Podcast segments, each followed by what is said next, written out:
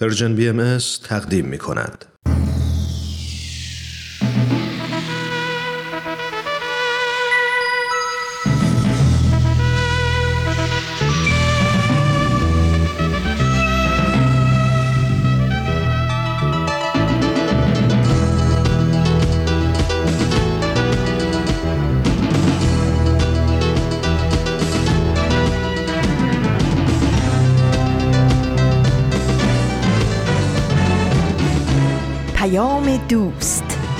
برنامه ای برای تفاهم و پیوند دلها.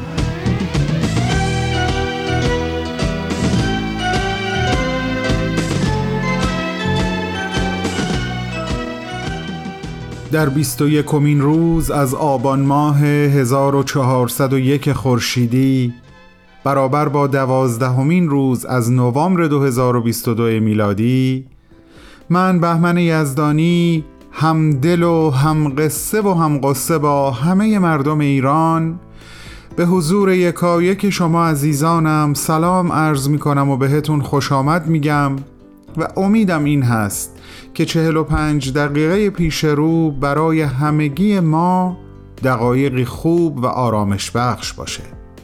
سلام. هزاران بار سلام. به امروز Persian BMS مثل همیشه خیلی خوش اومدین.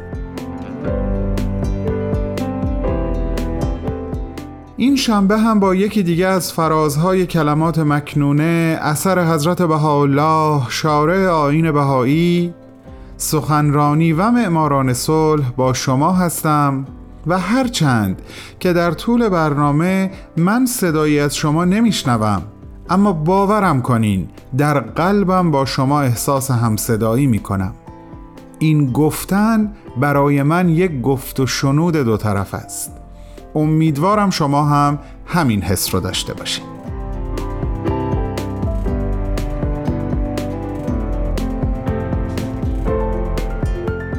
همین سر چراغی ازتون دعوت می‌کنم با من همراه بشین برای دل سپردن به فرازی دیگه از اثر والا و جاودانه حضرت بهاءالله کلمات مکنونه.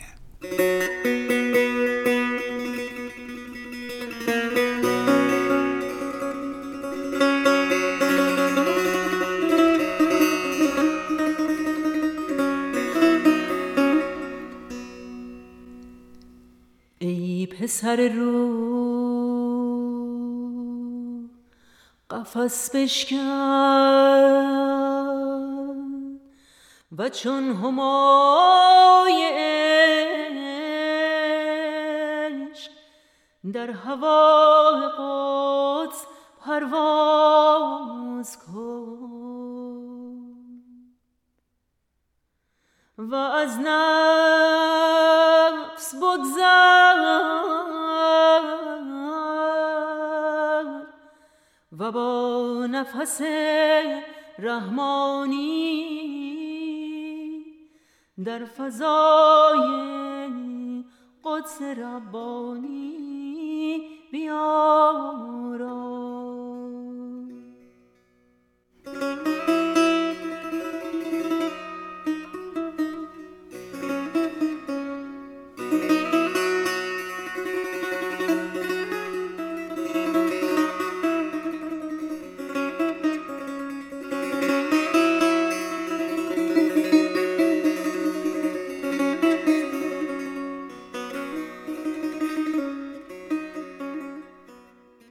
دوستان نازنین یقین دارم با شنیدن این برنامه حال دلهاتون مثل حال دل من بهتر هست.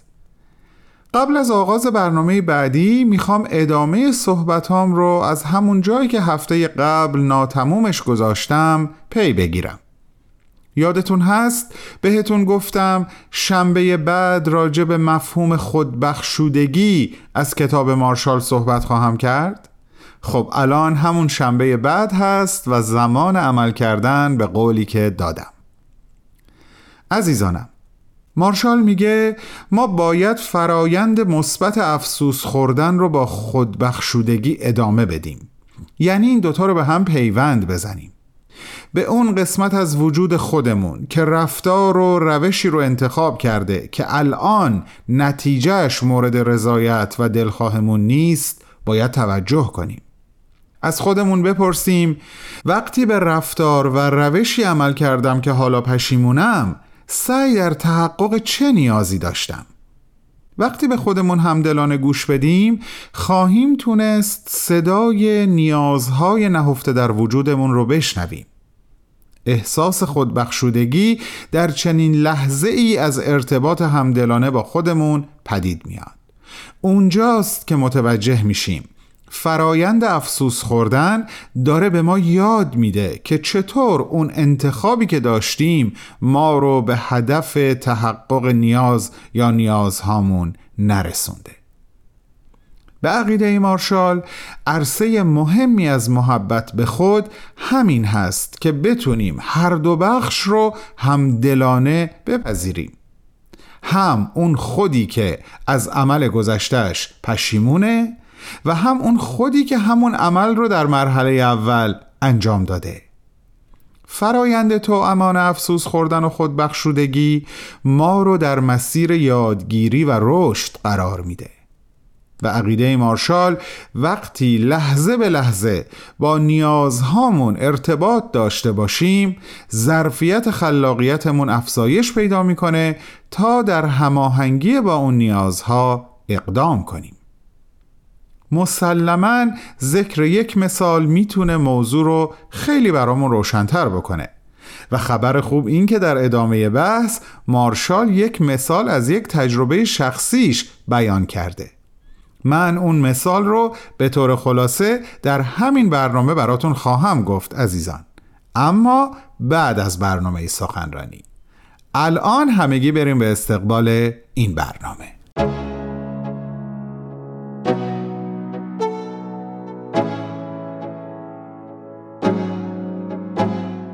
عزیزان علاقمند به برنامه سخنرانی. بعد از چند هفته ای که شنونده صحبت‌های آقای دکتر فریدون جواهری بودیم نوبت می‌رسه به بازپخش صحبت‌های بزرگمردی دیگه از ایران زمین. دکتر شاپور راسخ نویسنده محقق و اندیشمند برجسته ایرانی که چندی پیش ایشون رو به عالم بالا بدرقه کردیم در 28 مین کنفرانس سالانه انجمن دوستداران فرهنگ ایرانی در سال 2018 سخنرانی داشتند تحت عنوان نظم، عدل، عالم دوستی، پایه های مدنیت نوین که همکاران من این سخنرانی رو در چند قسمت تقسیم کردند که امروز به اتفاق هم به اولین قسمتش گوش خواهیم کرد. با ما همراه باشید.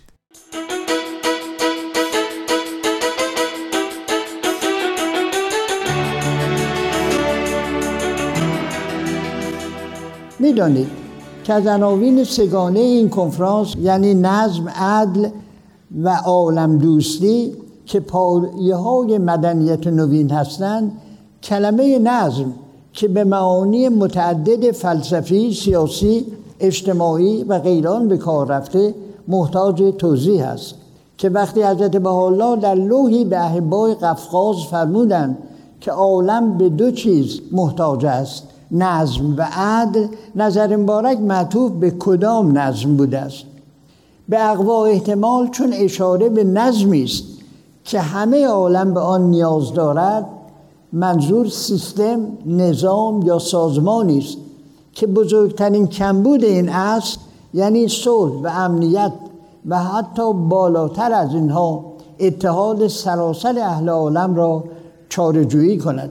یعنی چیزی که در اصطلاح اهل بها وحدت عالم انسانی خوانده شده که در ادوار گذشته شرایط روزگار برای تحقق آن به صورت نظمی جهانی مناسب نبود و با تحولات گذشته شرایط روزگار برای تحقق آن آماده شده و این مسئولیت و این ثمر رساندن هدف به آین حضرت الله معول شده چنان که نبوات گذشته هم بر این رسالت عظیم مذهب ظهور آخر زمان دلالت دارد. همانطور که این عبارات باب دوم کتاب اشیای نبی حاکی از آن است.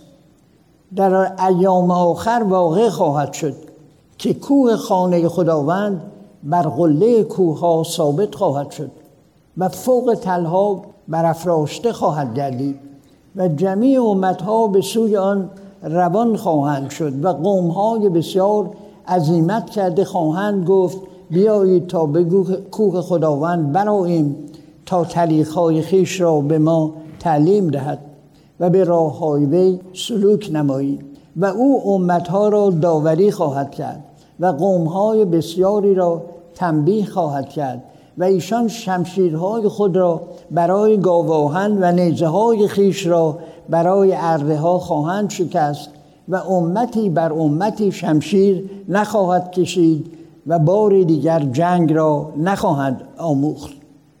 تفسیری که از کلمه نظم کردیم با این عبارت از رساله ندا به اهل عالم اثر حضرت ولی امرالله تأیید می شود که فرمودند این ندای وحدت عالم انسانی در وقتی مرتفع شد که در هیچ کجای عالم کسی به آن جدا نمی اندیشید.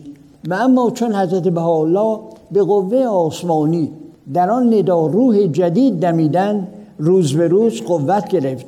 چنان که حال مشاهده می کنیم که هر روز عده بیشتری از خردمندان جهان نه تنها این وحدت را ممکن الحصول می شمارند بلکه آن را لازم و نتیجه عوامل و قوایی می بینند که امروز در جهان در کار است.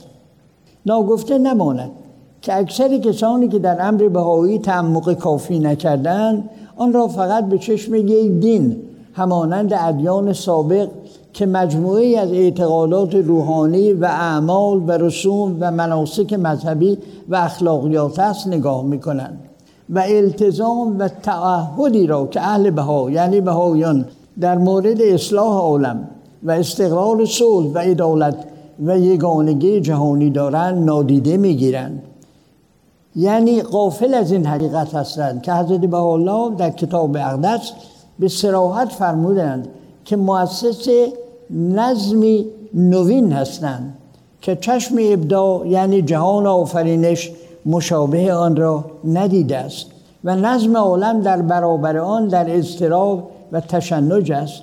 یعنی به اقوا احتمال مراد از این نظم نوین سازماندهی جهان است به نحوی که همه ملل و دول خود را اعضای یک واحد دارند و جنگ و ستیز و اختلاف در میان آنها برای همیشه معدوم گردد. و می‌دانیم که بخش قابل ملاحظه از آخرین آثار آن حضرت در عکا که متمم و مکمل کتاب اقدس محسوب می شود ناظر به آن نظم بدی اعظم است.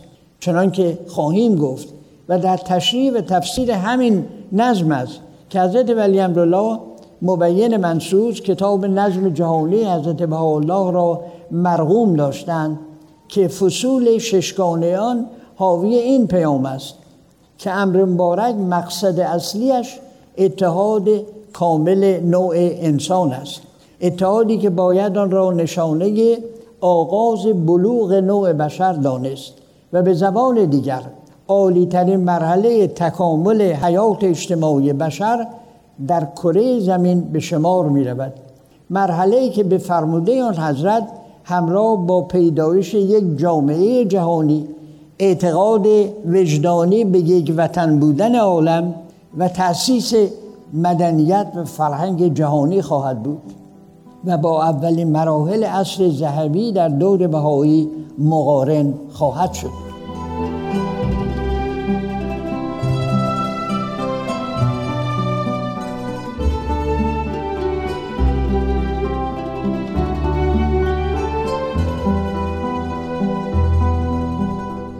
دوستان عزیز شما شنونده گزیده صحبت‌های نویسنده، محقق و جامعه شناس ارزنده جناب دکتر شاپور راسخ هستید که در 28 مین کنفرانس سالانه انجمن دوستداران فرهنگ ایرانی در سال 2018 ایراد کردند. سخنرانی با عنوان نظم، عدل، عالم دوستی، پایه های مدنیت نوین بعد از چند لحظه کوتاه صحبتهای ایشون رو پی می‌گیریم.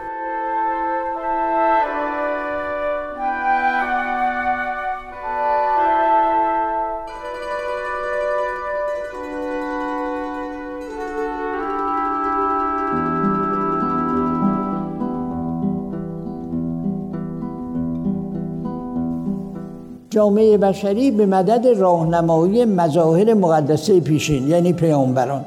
مراحل مختلف حیات اجتماعی را چون خانواده قبیله اتحاد قبایل نظام شهری و ملیت را طی کرده و امروزه به مرحله رسیده که دیگر به فرموده حضرت ولی امرالله دوره ملت سازی سپری گردیده و هر و مرجی که ناشی از حکومت های ملی است به اعلی درجه خود نزدیک می شود لحاظا جهانی که به بلوغ می رسد نیز خود را از شر این بت وهم باید برهاند و وحدت و یگانگی جمیع روابط انسانی را قبول کند و یک باره دستگاهی به راه اندازد که این اصل اصیل وحدت در آن تجسم یابد. عظمت و اهمیت نظمی که حضرت الله پیشنهاد فرمودند از اینجا درک می شود که وحدت عالم انسانی چنان که در آثار بهایی تفسیر شده محدود به اندیشه اخوت بشری و خیرخواهی نسبت به مردم جهان نیست. یعنی فقط بیان شفایی بنی آدم اعضای یکدیگرند که در آفرینش زی گوهرند نیست. خیلی بیش از این است. بلکه نظمی است که خواهان تجدید بنیان جهان متمدن است. و به خاطر آن عالمی دیگر بباید ساخت و از نو آدمی. چه به فرموده حضرت ولی الله این نظم در اندیشه به وجود آوردن جهانی است که به مانند هیکلی زنده در جمعی جنبه های حیاتش در نظم سیاسیش آمال روحانیش تجارت و اقتصادش خط و زبانش متحد باشد و در این حال تنوع نامحدود خصائص ملی خود را در یک واحد فدرال محفوظ دارد. خلاصه وحدت عالم انسانی نماینده و نشانه به کمال رسیدن نوع بشر در این جهان است. در آثار مبارکه به بلوغ عالم انسانی یعنی نیل به اعظم درجه رشد و قوت عقل و درایت انسان اشاره شده است. اضافه کنم که تحقق چنین نظمی تنها حاکی از اوج ترقی اقلانی نیست بلکه علاوه بر معرف کمال اخلاقی نوع بشر است. چه میباید در شهروندان جهان فرلا فضائل و خصائل ضرور را که در این مرحله از تحول نظام اجتماعی بشر ضرور است رشد و نمو دهد و این امر عظیم کوشش بسیار می‌خواهد و کار یک یا دو نسل نیست.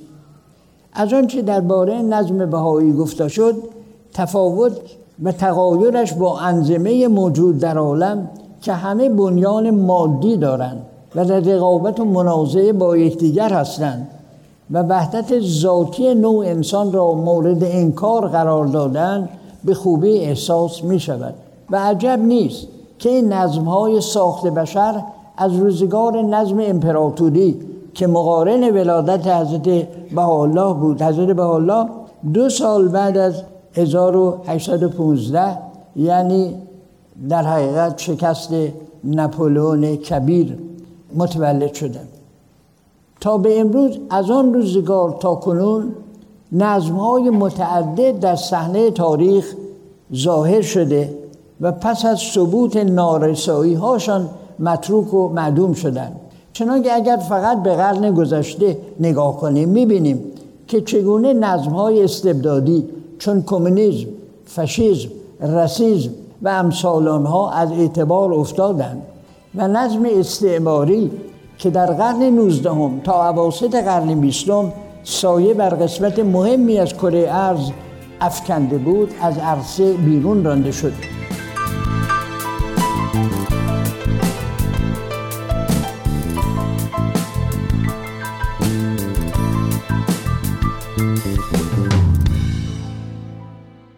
عزیزان این بود اولین قسمت از گزیده صحبت‌های آقای دکتر شاپور راسخ نویسنده محقق و جامعه شناس ارزنده و ارزشمند که با عنوان نظم عدل عالم دوستی پایه های مدنیت نوین در 28 مین کنفرانس سالانه انجمن دوستداران فرهنگ ایرانی در سال 2018 ایراد کردند. از همگی شما دعوت می کنم شنبه هفته آینده شنونده دومین قسمت از صحبتهای آقای دکتر راسخ باشید. با سپاس از حضورتون و با بهترین آرزوها. پیام صلح می دهد سفیر دیر پای او. چه خوش حدیث می کند نوای جان فضای او. پیام صلح می دهد سفیر دیر پای او. چه خوش حدیث می کند نوای جان فضای او.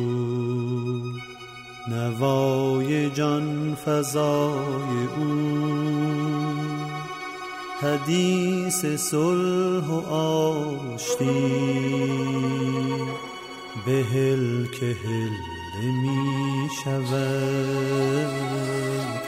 جهان به اقتفای او. ز بوستان سرای او. شمیم مه می‌رسد نسیم خلد آیتی ز بوستان سرای او نسیم خلد آیتی زبوستان سرای او جهان شود جهان صلح و دوستی. پیام صلح را نگر به طلعت بهای او. پیام صلح را نگر به طلعت بهای او. پیام صلح می دهد سفیر دیر پای او. چه خوش حدیث می کند نوای جان فضای او. زمان زمان وحدت است و این جهان نیاز صلح دارد و بقای او. به نیز کار عرض کی شود دوا؟ به دوستی دوا و التجای او. حکایت سنان و دوستی همان حکایت کدوبن و جزای او. تپید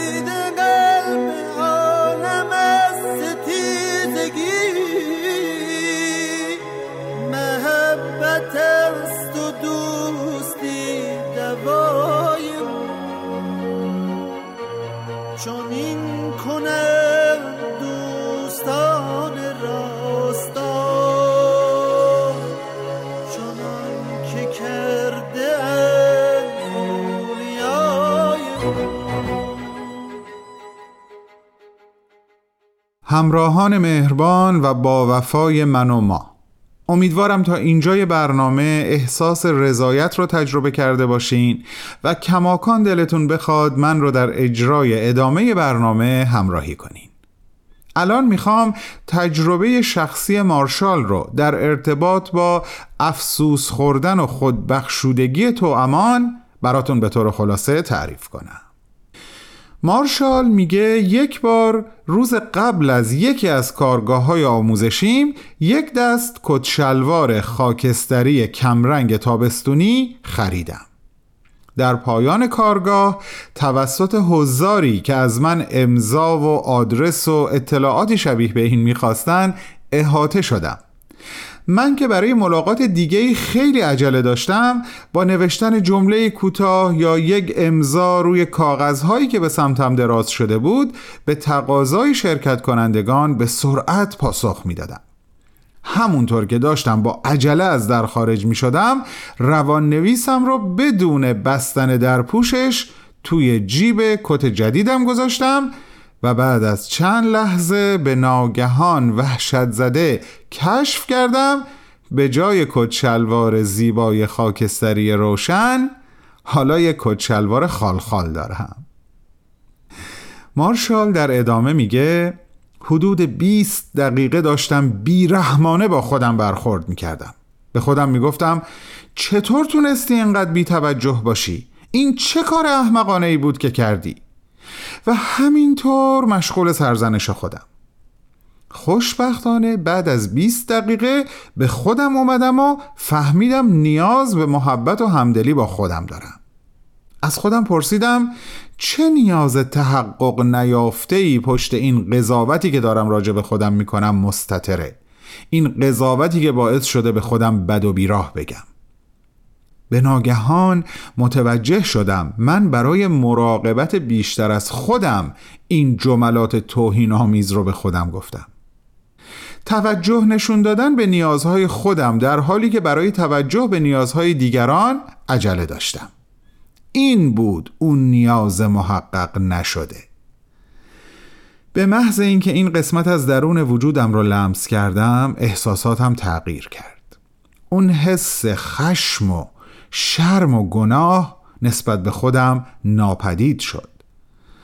با پذیرش قصه کتشلوار از بین رفته احساس افسوسی رو که از تمایلم برای مراقبت بهتر از خودم برانگیخته شده بود پذیرفتم. اما مارشال در ادامه میگه بعد از این مرحله توجه هم معطوف به یک نیاز دیگه ای شد که با دریافتش موجی از محبت رو نسبت به خودم احساس کردم. من یقین دارم که شماها دوست دارین بدونین مارشال به چه کشفی در درونش رسید که منجر به چنین تجربه زیبایی شد دوستان.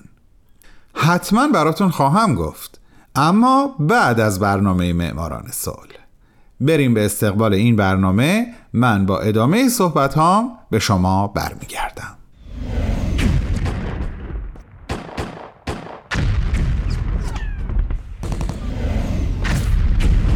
معماران صلح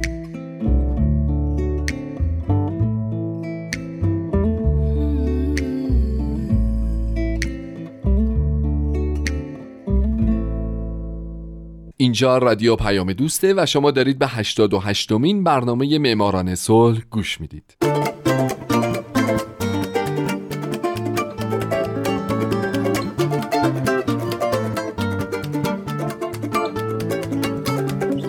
درود به شما. به معماران صلح خوش اومدید. برنامه که اختصاص داره به برندگان نوبل صلح اختصاص داره به زنان و مردان و شرکت ها و سازمان های دولتی و غیر دولتی که یا صلح دغدغه همیشگیشون بوده یا اگرم اینطور نبوده در یک برهه از تاریخ اونجایی که باید قدم بلندی برای صلح جهانی برداشتن و باعث شدن دنیای پر از جنگ ما بدتر از چیزی که الان هست نباشه.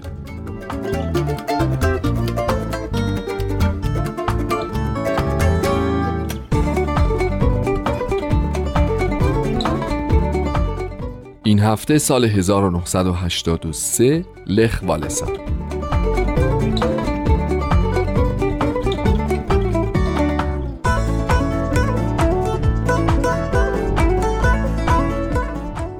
برنده جایزه نوبل صلح سال 1983 کسی نیست جز لخ والسا سیاستمدار و فعال حقوق بشر لهستانی و مشهور. او در 29 سپتامبر سال 1943 به دنیا اومد والسا در خلال سالهای 1990 تا 95 رئیس جمهور لهستان بوده اما قبلش فعالیت های گسترده در مؤسسات اتحادیه کارگری داشته و در زمینه حقوق بشر به جامعه خودش خدمات زیادی کرده. بنابراین کمیته نوبل صلح در سال 1983 متقاعد شد که او شایسته ترین فرد برای دریافت جایزه نوبل صلح.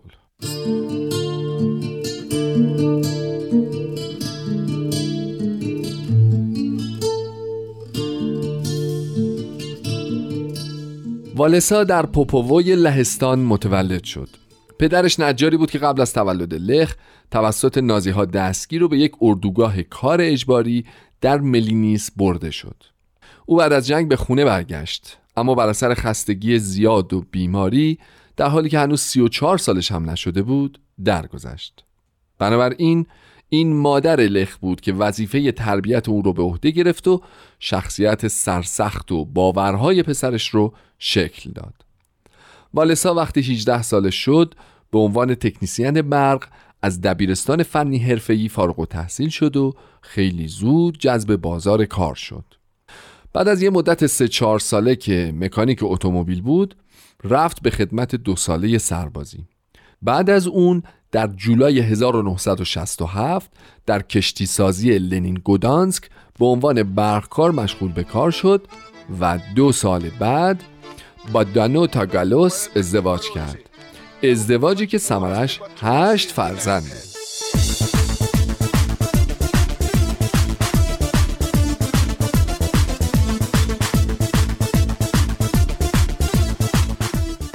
اگه شما تصاویر لخوالسا رو دیده باشین حتما می‌دونید که اون یه سیبیل خیلی پرپشت داشت.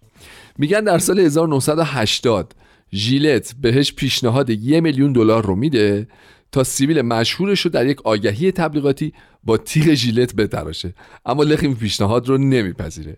اما چند سال بعد در میون تعجب همه این کار رو انجام میده. دلیلش هم یک مسئله شخصی عنوان می‌کنه. خلاصه صرف نظر از یه همچین موضوع ای لخ از همون جوونیش به مسائل کارگران توجه زیادی نشون می‌داد. ضمن اینکه از اونجایی که روحیه رهبری هم داشت می‌تونست رو اطرافیانش تأثیر گذار باشه. بنابراین در سال 1968 کارکنان کشتی سازی رو به تحریم تظاهرات رسمی که در محکومیت اعتصابات دانشجویی برگزار شده بود واداشت. علاوه بر این لخ در سال 1970 اعتصابی رو سازماندهی کرد در کشتی سازی گودانسک برای اعتراض به افزایش قیمت مواد غذایی. البته نتیجه این اعتصاب کشته شدن بیش از سی کارگر بود و سبب شد والسا مطمئن بشه که شرایط زمانه نیاز به تغییرات گسترده داره.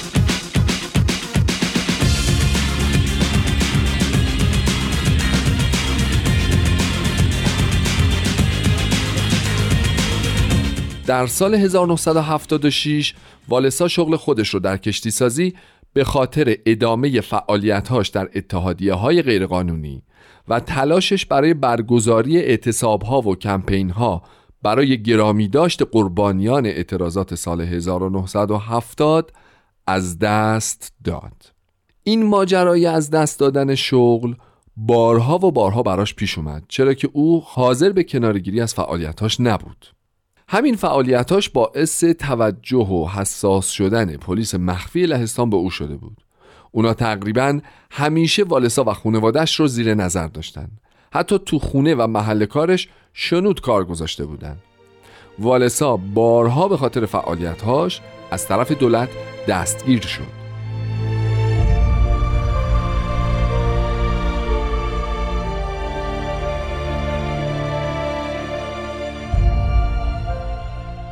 والسا علاوه بر اینکه با کمیته دفاع کارگری کر که به افرادی که بعد از اعتصابات کارگری دستگیر شده بودن و خانواده های اونها یاری میرسوند همکاری نزدیکی داشت خودش هم یه جورایی بانی به وجود اومدن اتحادیه مستقل کارگری که گروهی زیرزمینی و مخفی بود شد.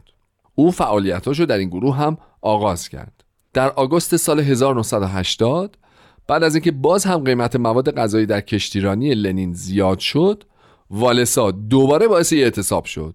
بین جمعیت رفت و رهبری گروه رو به دست گرفت. این اعتصاب الهام بخش اعتصابات مشابه در سراسر لهستان شد. والسا هم به ریاست کمیته اعتصابات کارگری منصوب شد و وظیفه هماهنگی کارگران کشتیرانی گدانسک و 20 واحد صنعتی دیگه منطقه رو به عهده گرفت.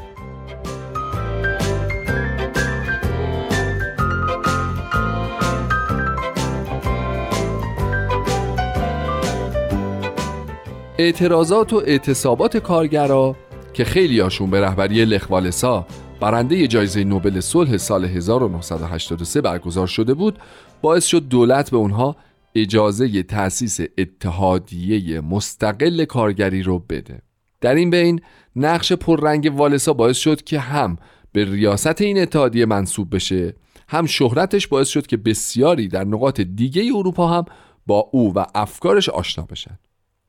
اتحادیه همبستگی کارگری که زیر نظر والسا اداره می‌شد به سرعت توسعه پیدا کرد به طوری که بیش از ده میلیون نفر یعنی یک چهارم لهستان به او پیوستند. همه چیز داشت خوب پیش می‌رفت. تا 13 دسامبر 1981 که تو این تاریخ ژنرال وویچ لاروزلسکی در لهستان حکومت نظامی اعلام کرد و والسا مثل بسیاری دیگه از رهبران و فعالان سیاسی دستگیر شد و برای یازده ماه در شهرهای مختلف تو زندان به سر برد. در اکتبر 1982 اتحادیه همبستگی کارگری غیرقانونی اعلام شد و والسا مدتی بعد از آزادی در 1983 درخواست کرد که به عنوان یک برخکار ساده به کشتیرانی گودانسک برگرده.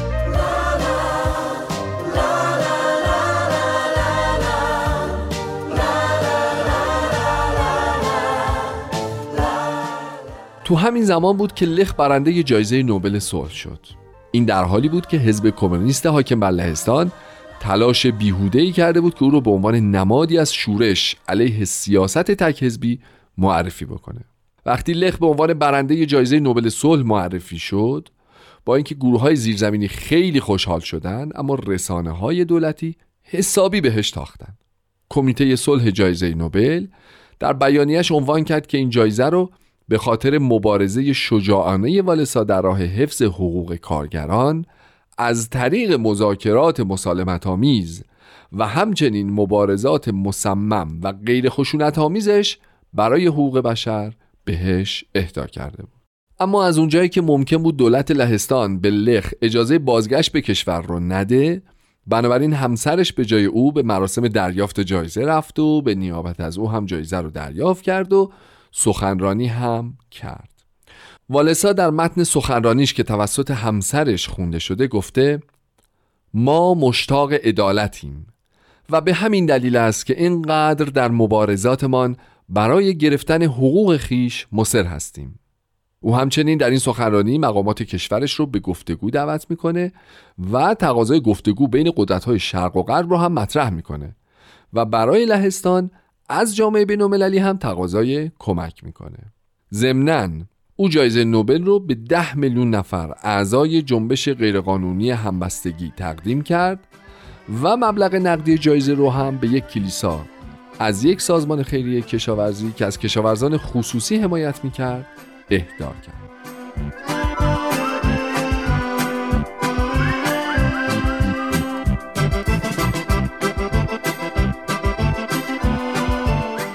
دوستای عزیز از اونجایی که وقت این برنامه معماران صلح تموم شد اما هنوز من وقت بیشتری می‌خوام برای معرفی لخوالسا پس بقیه ماجراها رو می‌ذاریم برای برنامه هفته بعد. تا اون زمان من هومن عبدی. همچنان امیدوارم که شمایی که الان یکی از شنونده های خوب برنامه بودین در آینده یکی از برندگان جایزه نوبل صلح باشید شاد باشید و خدا نگهدار.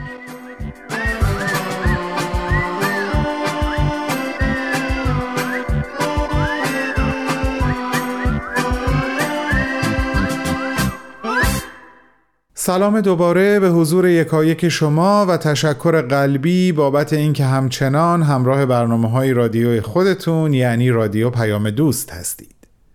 من از این فرصت کوتاه جهت یادآوری شماره تلفن هامون استفاده می کنم و بعد از اون میریم به استقبال برنامه بعدی. شماره تلفن مستقیم ما عبارت هست از صفر صفر یک هفتصد و سه ششصد و شماره واتساپمون صفر صفر یک دویست و چهل پانصد و شست بیست و چهار چهارده. به امید شنیدن صدای گرم شما در آینده نزدیک.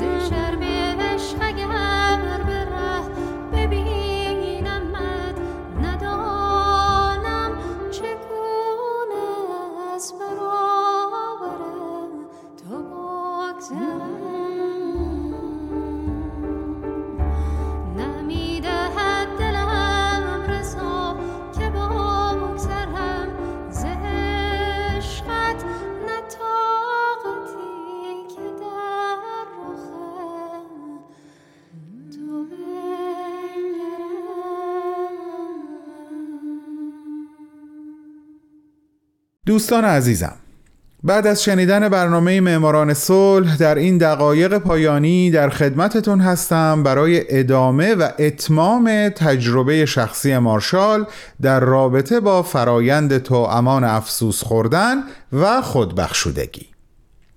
رسیدیم به اونجا که مارشال گفت توجه هم معطوف به نیاز دیگه ای شد که با کشفش موجی از محبت را نسبت به خودم احساس کردم. من تشخیص دادم که چقدر برای توجه به نیازهای دیگران ارزش قائل بودم. در حالی که همزمان برای توجه به نیاز خودم زمان کافی وقت صرف نکرده بودم. وقتی تشخیص دادم که حتی عجلم و بدون فکر گذاشتن روان نویس در جیب هم برای پاسخدهی به نیاز دیگران بوده اون وقت بود که به جای احساس سرزنش موجی از محبت نسبت به خودم در خودم حس کردم. به به. چه احساس شیرینی چه احساس والایی. من فکر می‌کنم روانشناس ها به چنین احساسی میگن تجربه اوج. چنین تجربه ای رو برای خودم و همه شما عزیزان که صدای منو میشنوین برای همه مردم ایران بذار وسعت این آرزو رو به نهایت خودش برسونم. برای همه مردم جهان خواهانم و فکر می‌کنم اگر ما بتونیم اینطوری با ذات پر محبت خودمون در ارتباط قرار بگیریم خیلی بهتر و صمیمانه تر خواهیم تونست در مسیر ارتباط با ذات پر محبت اطرافیانمون هم موفق عمل کنیم.